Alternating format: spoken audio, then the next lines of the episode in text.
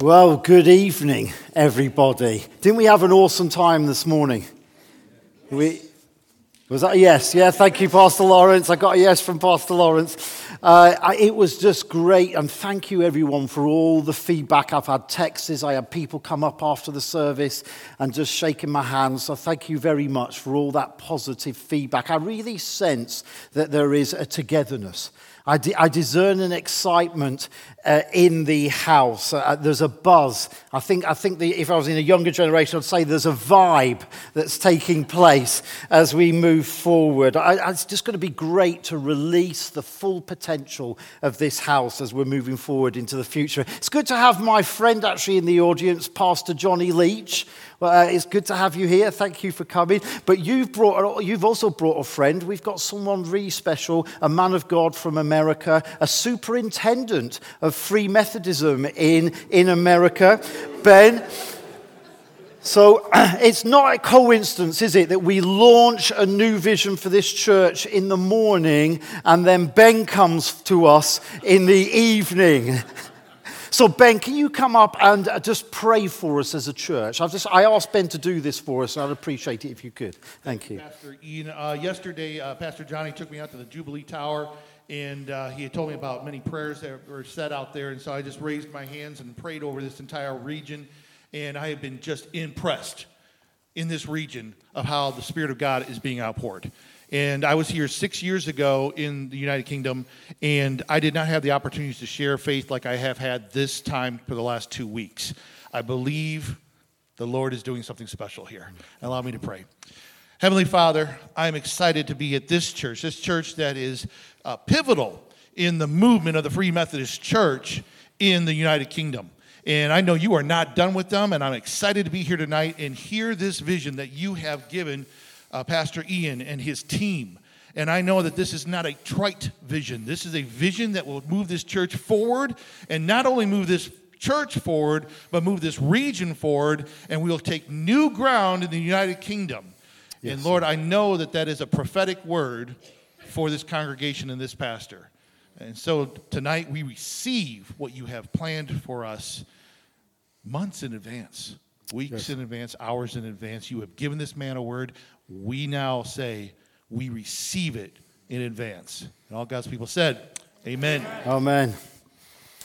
Thank you, Ben. Thank you very much. So, I don't feel the pressure like I had this morning. You know, you've got two services, you've got to get it done in 20 minutes. So it's like bang, bang, bang, bang as you, as, as you hit the information with people. Um, uh, like I said, I had quite a, few, uh, quite a few people coming up to me afterwards, quite positive feedbacks. But one of the comments that someone came to me and said it was so exhilarating, it was like a spiritual machine gun being fired at me. Uh, I, I, I, was that positive? I don't know, but uh, I took it anyway. It, was, it sounded good uh, to me. But we can slow it down a little bit this evening. I don't have the pressure of time. We're going to go through quite a few scriptures, and we're going to look again. You'll, you'll find some of the. Um, find some of the slides familiar because we saw them, the, some of them we saw this morning, but I'm going to be coming from a slightly different angle as we look at our vision again. um, the, the, we're really in the third week because my beautiful wife launched us off in, this series on the 1st of January. Thank you, Sarah, and thank you to Ian, and uh, thank you uh, to Dave who, uh, who also spoke about personal vision and they spoke about corporate vision and the need for that in this house. They laid the groundwork for what I had to say this morning. Thank you for Nathan. I don't know if Nathan's here, but Nathan did the logo that you saw this morning. So we appreciate that, Nathan. A big shout out to him. I want to say a big thank you as well to the trustees to the uh, spiritual leadership team and the administration leadership team, to all the staff here. They've been going through the paces over the last six months. Uh, we've had days away. We've been thrashing through what you heard this morning. I gave them, can you believe this? I gave them a hundred, over a 120 page document to wade through and to talk through and to thrash through. So you do need to pray for them. I'm pushing them hard, okay? So you do need to uh, be praying for them. But I do sense that we're coming to a place of common unity, one mind and one spirit as we uh, move forward. I want to just share a scripture that we read out this morning, and I want to read it out again. I don't know if you guys at the back can find it. It was the same scripture that we had read this morning. It's from Luke chapter 14 and starting at verse 28. And it's that famous, uh, a small story of a parable that Jesus uh, spoke about a man who goes out to build a house or build a tower. And in verse 23 of Luke 14, this is what he says So suppose one of you wants to build a tower. Won't he first sit down and estimate the cost to see if you, if you have enough money to complete it? For if you lay the foundations and are not able to finish it, everyone who sees it will ridicule you, saying, This person began to build and wasn't able to finish. And so, part of what Jesus was talking about here is the cost of discipleship in our lives. In verse 33 of that same chapter, he says this In the same way, any of you who does not give up everything, he cannot be my disciple. What a challenge. And yet, sometimes it feels like you're giving everything in your spiritual walk with, with, with Jesus. And Jesus says, be, before you start off your Christian life, you must first sit down and count the cost the cost of time, the cost of generosity, the cost of, of reputation risk, the cost of self denial. Are you prepared for that kind of cost. We have so many people who are great starters in the Christian life. They start off all so excited, and, and, and, and yet they don't have the sense of commitment to finish in their walk with the Lord. And just look at that first verse. So, suppose one of you wants to build a tower. Notice that vision the building of a tower. I want to build a tower. This man's got a vision of building a house, building a tower. Notice vision creates desire. Those who want, desire, want to build. And then there's, and there's also evidence for desire. And evidence for desire is pursuit. Pursuit is always the evidence of desire. Whether it's a relationship between a man and a woman, the evidence of desire is pursuit. If you've got a goal, if you've got a vision, if you're something that you're moving towards in your life, the evidence of, of desire is pursuit. And yet, the, the first goes on to say, Won't you first sit down and estimate the cost to see if you have enough money to complete it? Notice when it comes to vision and building a house, the fir- there's a priority issue here. First, before you launch anything, first sit down. First, sit down and count the cost. Vision is a priority issue, both in our lives as individuals and as a church. We have so many people who are good at starting but they don't have the capacity to finish what they started. Why? Why do they not have the capacity to finish what they started? Because they haven't first sat down and counted the cost, the planning, the vision, the money, the logistics, the architecture's drawings for building this tower or for building this house. And in verse 9, it goes on to say, For you lay the foundation. You're able to lay the foundation, but you're not able to finish it. There's this juxtaposition in the text here between beginning and finishing. Between beginning and finishing. You started, but you don't have the capacity to finish. And it goes on to say that people will ridicule you, that there will be a shame on the name of God and the name of Christ because you shot off with passion, but you weren't able to sustain it. Why? Because you first didn't sit down and count the cost. And as we look at the architecture's drawings, and as we look and we develop the architecture's drawings for building the, the, house that God wants to build here, we're taking time as a church to look at that vision and first sit down and count the cost. So we're doing it step by step, line upon line, precept upon precept. For this week, we've been looking at why we exist as a church. And next week, we're going to be looking at how. I've still got a little bit of a, a croaky voice, so don't excuse me as I take my water from time to time. so, what's the source of our vision? Uh, in, in this church? Well, I spoke about it a little bit this morning. You'll see the, see the same slide that came up, but I just want to look at it from a slightly different angle. On the slide, the source of our vision is, is multifaceted. From the Bible, I believe the Bible is the greatest church growth book that you can find. It's all about ecclesiology. What's ecclesiology? Well, Ecclesia in the Greek means church, and ology means study of. So, the study of the church from the Bible, for a vision to be relevant, it also has to be aligned to what the Bible says is the purpose and the reason of the church. There are certain things that only the local church can do. Did you know that? There's certain things that only the local church can do. No other organization in this locality can do what the local church can do worship.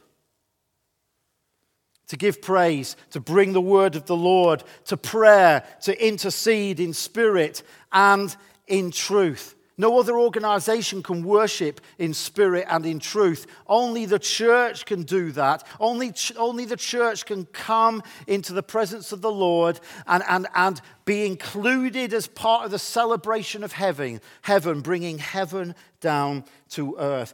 Only the church can reach out in evangelism, holding out the words of eternal life, the message of hope of the gospel of good news. It's only the church can do that. No other organization can. When it comes to fellowship, this is a unique fellowship when it comes to the kind of relationships that we can build. Only the church can build relationships which are spirit to spirit, operating in the truth. The Bible says this if we walk in the light as He is in the light, then we have fellowship one with another. There's no other church that can have that kind of level of intimacy, spirit to spirit. No wonder the Apostle Paul says this. The Apostle Paul says, We don't know each other after the flesh, we know each other after the spirit. There is an intimacy and a depth and a kindred spirit when brothers and sisters come together in unity and God commands a blessing. Only in the church can you find that.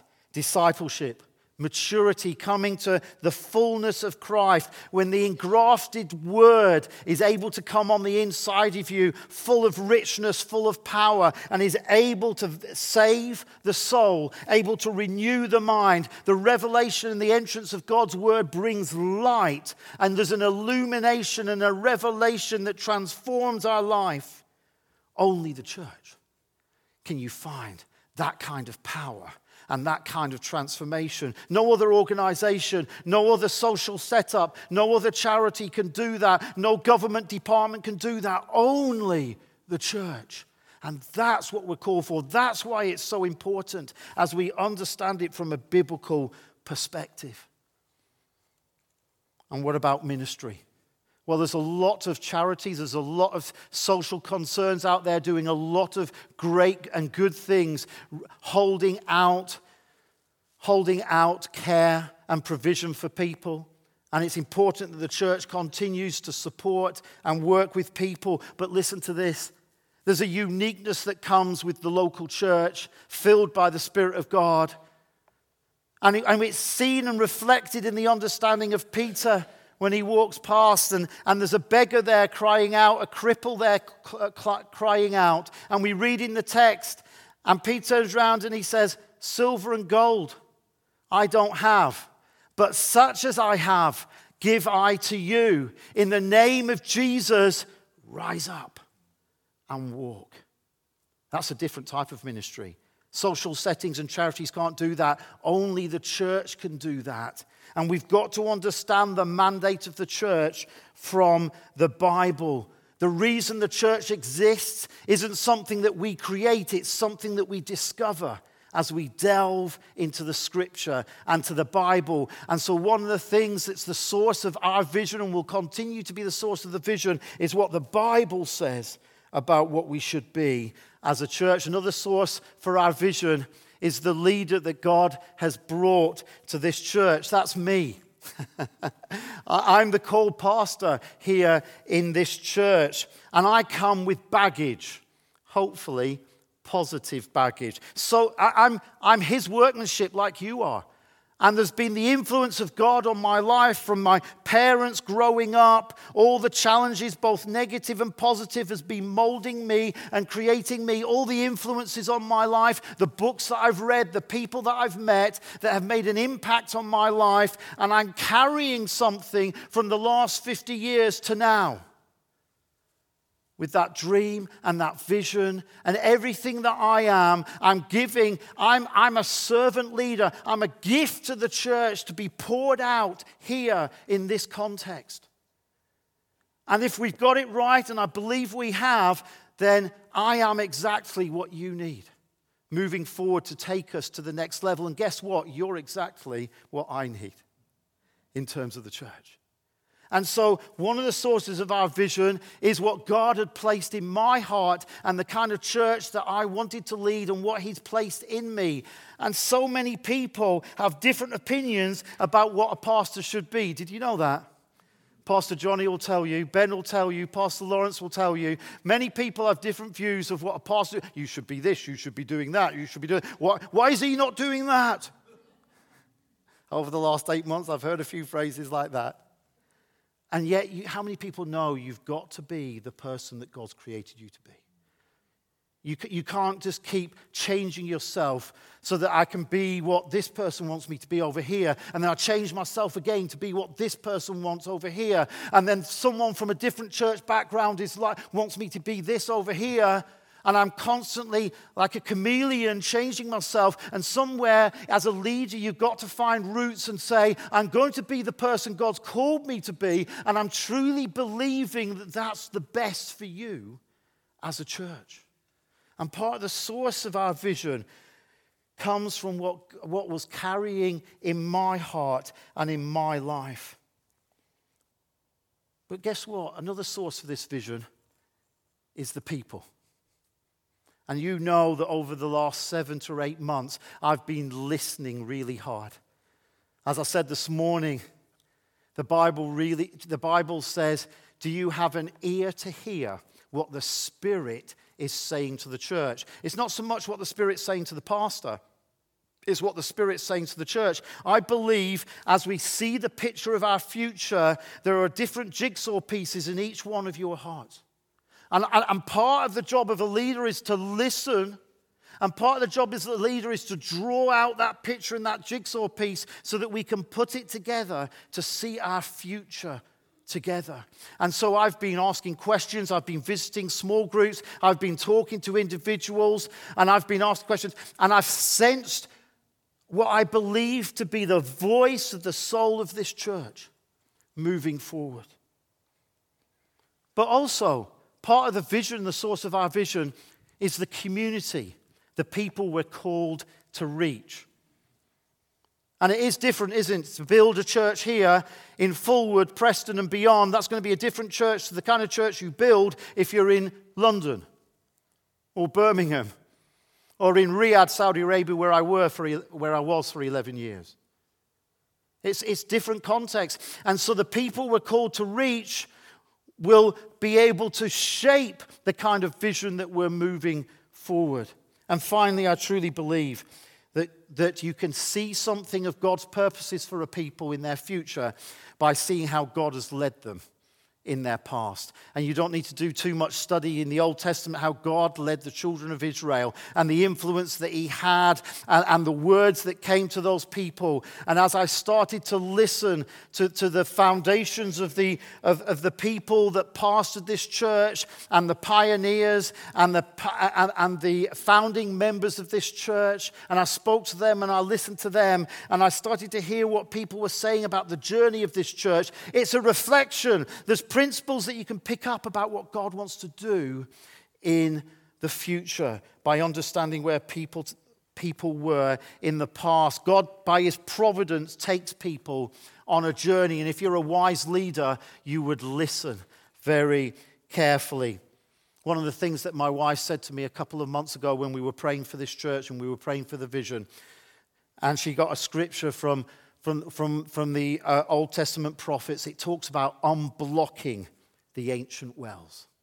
Unblocking the ancient wells. This church started with a vision. It started under the anointing and the power of God and a confidence in the gospel, the good news of Jesus that can transform lives. This is how this church started.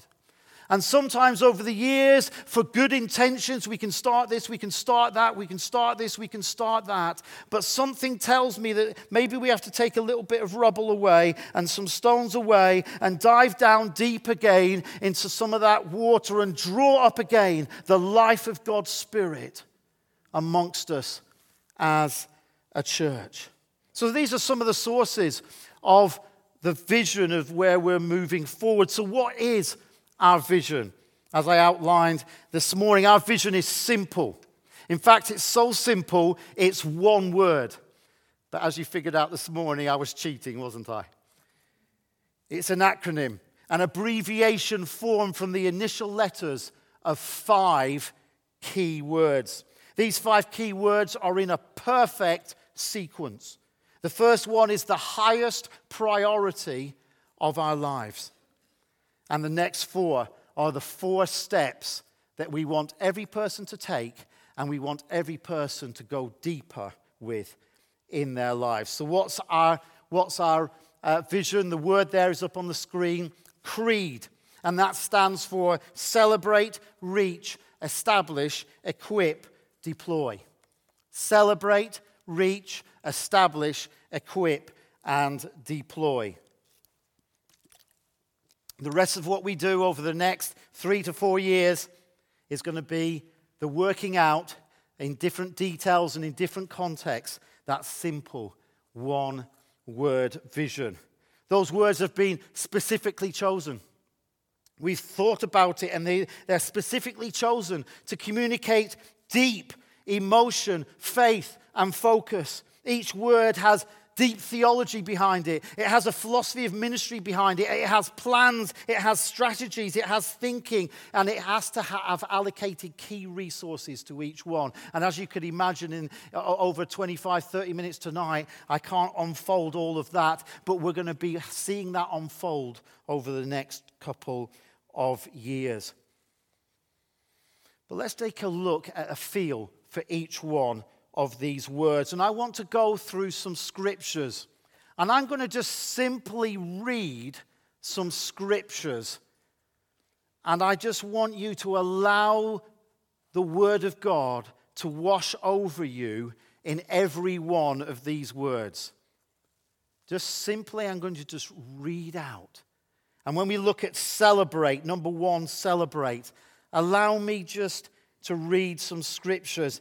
I could have chosen 50, 60, 70, but I've got five or six here that I just want to simply read out, which gives the essence, which gives a sense of what we're trying to do in the area of celebrating. Jeremiah chapter 30 and verse 19. From, when will, from, from them will proceed thanksgiving and a voice of those who celebrate a voice of those who celebrate, and I will multiply them, and they will not be diminished, and I will honor them, and they will not be insignificant. There's something about praise and worship, there's something about celebratory plays that when you lift Jesus up, he draws people to himself. when you have a sense of a sense of God's presence, when we worship, it's a vehicle where heavens comes down and invades earth amongst God's people. And we will be a people that are not insignificant, according to Jeremiah chapter 30. Listen to this from Psalm 34. Oh, magnify the Lord with me, and let us exalt his name together. Psalm 122. I was glad. I wanted to celebrate. I was glad when they said to me, Let us go to the Lord's house. Luke 15, verse 23, uh, what I spoke this morning about the prodigal son. And he says, Let us eat and celebrate, for this my son was dead and is alive again. So let's celebrate. The kingdom of God is a party of celebration. Matthew 22, verse 1. And Jesus answered and spoke to them again in parables, saying, The kingdom of heaven may be compared to a king who gave a wedding party for his son. Part of the, part of the essence of these scriptures is this idea of celebration. Romans chapter 14 says this The kingdom of God is righteousness, peace, and joy, celebration in the Holy Spirit. So we're going to be known as a people who celebrate, who are grateful and passionate for the goodness of God in our lives through Jesus Christ. We're going to be a people who know how to celebrate, unashamed, worshiping the one who gave us life. I wrote this in 2008 in my journal. I, I, I, have a spiritual journal, and when I'm spending time with the Lord, and sometimes things come from my spirit as I'm just waiting on the Lord, or may, He might give me a scripture or a word, and I'll write it down. And this is what I wrote in 2008 in my journal, and I want to share it with you.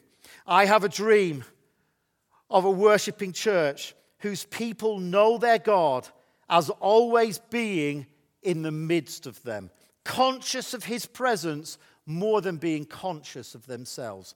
I have a dream of a church whose sound and soul is an act of celebration in response to his act of redemption.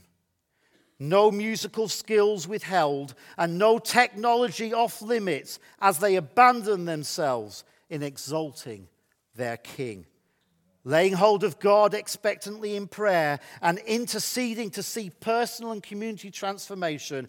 I see a church, a community whose worship is expressed not only on a Sunday in a service with prayer and gathering, but also in homes, also in places of work, also in individual lives. A passionate, devoted, worshiping church causing the kingdom of heaven to be visible for all to see.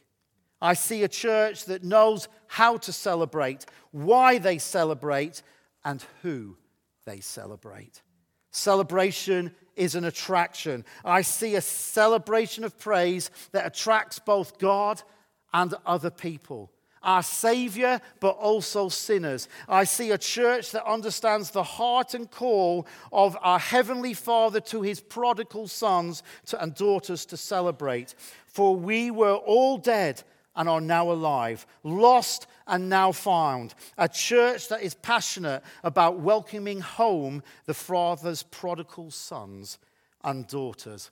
Unquote. I wrote that in 2008. And the Lord now gives us an opportunity, gives me an opportunity to be able to fulfill that. I don't know if people remember how long you've been around in church, I don't know, but as I was growing up in church, I remember singing a song that was written by Don Mo- Moen. Is it John Moen? He says, Jesus, we enthrone you. How many people rec- remember? See, oh, yes, God, Jesus, we enthrone you. Don't, I'm not going to sing it, don't worry. Uh, And, we, and, and this is what we sang standing here in the midst of us, we raise you up with our praise. And as we worship, we build your throne. Come, Lord Jesus, and take your place. Can that be reignited again, do you think? Do you think that we enthrone, that's what the Bible says, we enthrone God in the praises of his people. The very manifest presence of God comes as we lift him up in praise and worship, that we would have a church that understand that worship isn't a duty, but it's a delight, and that we experience the joy of being in God's presence. But number two, reach. Once again, I just want to simply read through some scriptures that give a sense of the heart of what we're trying to communicate as leaders here for reach. Psalm 18, verse 16. He reached down from heaven and rescued me. He drew me out of deep waters. Romans 15, verse 7 from the message version. So reach out and welcome one another to God's glory. Jesus did it, now you do it. Jesus, staying true to God's purpose, reached out in a special way to the Jewish insiders so that the old ancestral promises would come true for them. Wow. Matthew 8, verse 3 Jesus reached out his hand and touched the man. I am willing, he said, be clean. And immediately he was cleansed from his leprosy. We're going to have a church that reaches the untouchables and the people that other people don't want to reach and don't want to touch. Philippians chapter 2 so that you may be blameless and pure, children of God without fault in a crooked and perverse generation, in which you shine as lights in the world as you hold out, as you reach out the words of eternal life. Acts 20, 24, just let the scriptures wash over you. Acts 20, 24. The most important thing is that I complete my mission, the work the Lord gave me to do, to tell people the good news about God's grace. And in 2 Corinthians 5, it talks about us as being ambassadors for Christ, that He's making His appeal through us. He's reaching out through us. How many people know that scripture in, in Acts chapter 1, where it talks about that we are all witnesses? Stay in Jerusalem until you receive power, and you will be my witnesses in Jerusalem, Judea, and Samaria, and to the uttermost parts of the earth. So we're going to be known as a people who cross those invisible taboos of our culture. How many people know what I mean by that? Invisible. You don't talk about religion or politics, do you? Don't talk about religion or politics. And yet we're going to be people who sensitively and politely and gently and lovingly take a risk proactively. Notice the nature of the word reach, proactive. We are intentional. We will do anything short of sin to reach people who don't know Christ. To reach people no one is reaching, we're going to be creative in doing things that no one else is doing. See, the nature of this word develops a culture, a mindset on the inside of us where we're constantly reaching out with the good news, sharing and showing the love of God in the gospel. I want to have a, a church which has lo- not lost its confidence in the gospel and the power of the Holy Spirit to convict people of their need of Jesus. I want to share a little story with you. When I got back from the uh, mission field from Saudi Arabia, and uh, I was invited into a church and talking to some, uh, some staff members and leaders in this church. And they were talking about um, uh, how someone comes from the church car park into the main auditorium of the church. And, and what's the process? And that's all good. So, how do they feel in the car park? How do they feel at the doors as they come in? And how do they feel when they're actually having an experience in the church? All of that is important, isn't it? The process of where people, how they come walking in. And I remember in this conversation, uh, they were talking about. Um, they were talking about the need for croissants. Not just croissants, but chocolate croissants. Hey, now don't get me wrong, I'm all for chocolate croissants, hint, hint, hint. You know, uh, sausage sandwiches, I think, is what people want here, actually. But, uh, but, but they were talking about croissants, and they said the church down the road, the big church in the city, has got chocolate croissants. And if we don't have chocolate croissants, people are going to leave. People are going to go. We've got to get those chocolate croissants. There was an intensity about it. They, they, they, they were going, and, and it, it, can't be those ones from Morrisons, six in a pack, you know. It had to be fresh. They had to be cooked fresh. And so the smell of croissants was going through the foyer. And I was listening to all this. And I just kept quiet, and there was something inside me just sinking. And there was an intensity about it that if we don't do this, people are just going to leave our church and they're going to go to another church. And eventually they realized that I was pretty silent throughout this whole process. And someone turned around, it was a bit of a mistake. Someone turned around and said, Ian, what do you think about all this? And I says, Well, let me tell you a story. I want to tell you a story about a Filipino pastor who pastors an underground church in Riyadh in Saudi Arabia that I know, close friend of Sarah and I. And he was just daydreaming uh, on his day off, having a coffee in one of the shopping malls. And as he was just daydreaming, his eyes came upon a very old Saudi man, all in his, his Saudi national dress with his headgear on. And he was leaning up, and it was quite clear from his face that he was in a lot of pain and he had a stick. And he was wincing. And as he was just looking at him, just daydreaming, the Spirit of God, boom, on the inside of him started speaking to him and says, I want you to go over to that man and I want you to tell him that if he allows you to pray for him in the name of Jesus, the pain is going to go.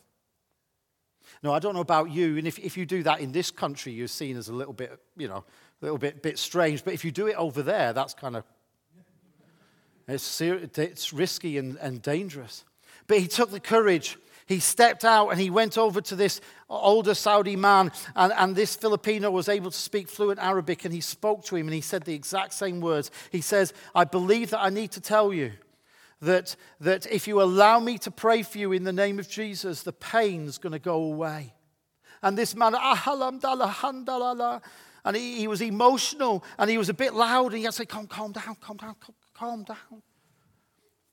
And little did we realize that that older man had already been to his doctor the day before, and he said to his doctor, If you can't take the pain away, I don't want to be here anymore. And this Filipino pastor prayed for him. And this man was so emotional, and they swapped telephone numbers. And two weeks later, uh, they connected up, and he found himself for the first time in an underground church in, in someone's cellar uh, in a back street in Riyadh. And he came in and he was given the Bible. He was led to Christ. He was baptized in the Holy Spirit. He was given a Bible and he wouldn't. He didn't want to leave until one o'clock in the morning. He was so hungry to hear about Jesus from the New Testament. And so, after I, t- I shared this story, I turned around to this group of leaders and I says, can I ask you a question? When he came to his first meeting, was he concerned whether they had chocolate croissants or not? Were they concerned about the stroller lights? Was he concerned about the worship team? Was he concerned about whether there was enough car parking in the car park? And don't get me wrong, I agree with all of that. But something's told me that if we have a dependency on something else other than the gospel, something's gone wrong. If we think it's croissants that's going to keep people, if we think it's the, it's the lighting and the music and everything, and we've got to be a people who says, I believe and have a confidence that the gospel is the power to change lives. And that the Spirit of God is already working in people who don't know Jesus. And when I share my story, the Spirit of God is already convicting them. That's, I would love to see that conviction develop and grow more and more in this church. Establish. Just let me share two scriptures about establish. Acts chapter 16. And so were the churches established in faith and increased daily in number.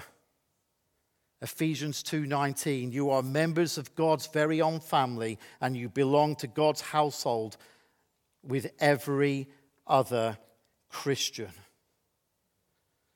This, this word has been deliberately chosen to convey strength, security, foundation, and permanence, to be established and to be set firm in place. Because I have a I believe that it's important that we plant people and establish people in their faith. And that's what the essence of this really is. Psalm 92 says that we'll be planted, established in the house of the Lord, and that's where we will flourish in the courts of our God. The local church, God has decided that we are his hands and his feet and that we are bringing people into God's family.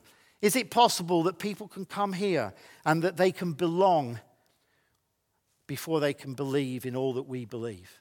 That we'll show them grace, that we'll extend a heart of love towards them, and we'll bring, bring them in. So many people are needing to be accepted and loved. This is the place, this is the hospital where people will find freedom from their past, that rejection and bitterness and unforgiveness goes, and they'll find freedom in the presence of God as we love them, as we care for them, and as we build them up in their faith. And it, and we're talking about building up, that's equip. To equip people. And listen, listen to this Ephesians chapter 4, verse 12. It says here to equip the saints for the works of ministry, for the building up of the body of Christ to a position of strength and maturity. That's our prayer that we have, pe- we, we have a church that leads people to be fully devoted followers of Jesus. We're going to be a people who are disciples, who make disciples. We're going to have a culture that passionately pursues lifelong learning, that there's going to be a hunger for revelation, a pursuit, pursuit of wisdom, and a desire for Christ likeness. Finally, deploy. I'm going to read these scriptures out to you. Just allow them to wash over you. This is the voice. Can you believe it? I found deploy in the Bible. Can you believe it? I found deploy in the Bible. The, the, word deploy communicates what the Bible teaches, but I actually found it in, in, in Luke chapter 10, verse 1. The Lord then recruited and deployed 70 more disciples. He sent them ahead in teams of two to visit all the towns and settlements between them and Jerusalem. Listen to this scripture in Ephesians 4, giving you a sense of deploy. To prepare God's people for works of ministry so that the body of Christ may be built up. I spoke this morning about the word deploy having military context. It's one of the metaphors in the Bible, isn't it? The army of God, that we are a trained and equipped people. When I was in BAE Systems in a, in a kind of military context, they talked about being de- deployment ready or a deployment readiness, that we are ready, that we are trained, that we are equipped for every eventuality. That's not just true for BAE, that should be true for the church. That's what the Bible teaches. It's not unfamiliar to the Bible. And I, uh, spiritual warfare is a big theological concept in the Bible. But just listen to some of these scriptures where it talks about an army being trained, that Christians have to be equipped and deployed in active service. 2 Timothy chapter 2 and verse 3. Listen to this. Therefore, endure hardship as a good soldier of Jesus Christ. No man going to war entangles himself in the affairs of this life so that he may please him who has chosen him to be a soldier. Did you notice that? You're chosen to be a soldier. And that's the essence of deployment. The essence of deployment is a person that understands that he is deployed on an assignment from a higher authority. We, we looked at the prophet Isaiah when he says, Send me, because of the call of deployment when God says, Who shall I send? And the prophet Isaiah said, Send me. And Moses, of course, at the burning bush, when, when God assigned him to be the deliverer of all of Israel. And he had several excuses why he didn't want to go on deployment. But eventually he submitted and he was used as an instrument for God's deliverance. I want to finish by something else that I, I wrote in my journal, and this was last year in November. Last year. So I was here at this church, and this is what I wrote I see a church that is like an army, equipped, trained, courageous, and well organized. Many different and diverse skill sets and gifts, but all with a single mission to complete. They recognize they are deployed, who has deployed them, Jesus the commander. They are confident in the delegated authority they have been given, and they carry a mindset of being on deployment. We will aim to deploy every person to their God given assignment. I believe that the church the body of Christ is at its healthiest when everyone is contributing. If we could ever find a way to let the full capacity of our church loose, we would be unstoppable. If we can ever awaken and unleash the massive talent, resources, and creativity and the energy lying dormant in FFMC, the church would explode with growth at an unprecedented rate. This is the single one aim behind deploy. I wrote that last year in November. I looked at the vision statement this morning, and every, if, you, if you don't remember the vision statement, let me just read it to you. We exist to celebrate God's kingdom by reaching people with His message establish them as members of his family, equipping them for Christ like maturity, and deploying them for ministry and mission in the power of the Holy Spirit. Can the worship band please come up? I want to focus finally on that last statement in the power of the Holy Spirit. In the power of the Holy Spirit. This can't be self effort, can it? This can't be, I've just got to pull myself, myself up by my own bootstraps. It can't be, I'm just, we're going to just do this in our own strength. No, it's got to be in the power of the Holy Spirit. There is a supernatural element to what we're trying to do as we move forward as a church. And it can't be just because I'm a great, a great communicator. It can't be because we've just got good music, even though we do. It can't be because we've just got great teas and coffees, even though we do. It's not because we've just got amazing, talented people in this church, even though we have.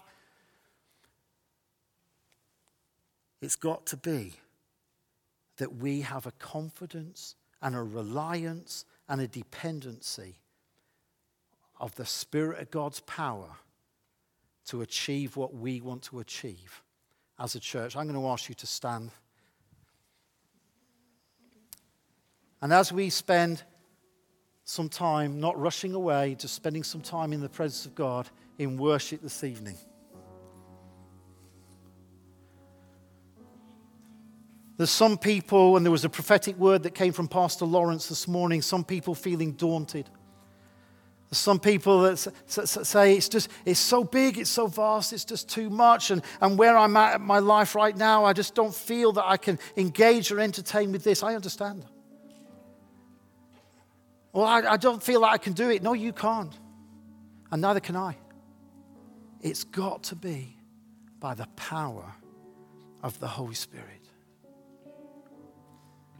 And to the degree that we surrender, church, and allow Him to take over and allow Him to fill us, that we can be His vehicles, we can be His hands and feet. And when we partner with the Spirit of God, then when we reach out, it will be effective. When we establish people into families, they'll be established into this family here at Forward. When we look at equipping people and discipling, discipling people, their lives will be transformed by the revelation of God's word because of the Spirit of God when we're looking at deploying people and commissioning people in ministry, their fruitfulness of their ministry will be far more effective because of the power of the Holy Spirit. And I know that there's people here saying, but Ian, I don't feel like I've got that power. I don't sense that I've got that power. I don't discern it on the inside of my life. I want to give that opportunity tonight. As we sing these songs, I'm going to ask people, Ian, Pastor Ian, I want to be filled with the Holy Spirit. I want the greater one, and I want to sense the greater one that's within me. I want to sense his power like Samson. Lord, just one more time. I want to sense his power. Church, we're, we're taking a step. This is a defining moment for us as a body here. Over we develop over the next months and the next year. But I don't want to go any further with this if we don't go with the Spirit of God.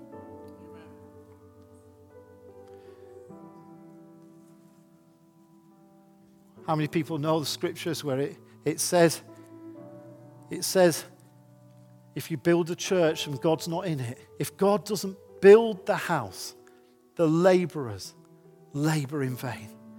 How many people know we are completely dependent and God's Spirit. And so, in this next song, as we begin to worship, any, if you want to receive just where you are, just open up your hands and just say, Spirit of God, come and fill me. Come and fill me. If you want prayer, but you want to stay where you are, just raise your hand. We have people with purple lanyards who will come and pray for you. But if you want to take, if you want to take a physical step, if you want to take an act of faith, if you want to say, Lord, I want to do something, you can come up the front now as we worship and as we sing. I'm happy to pray for you.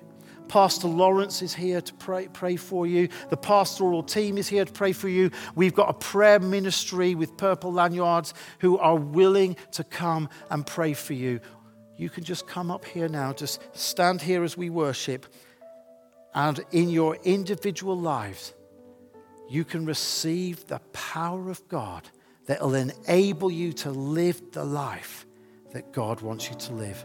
Let's worship.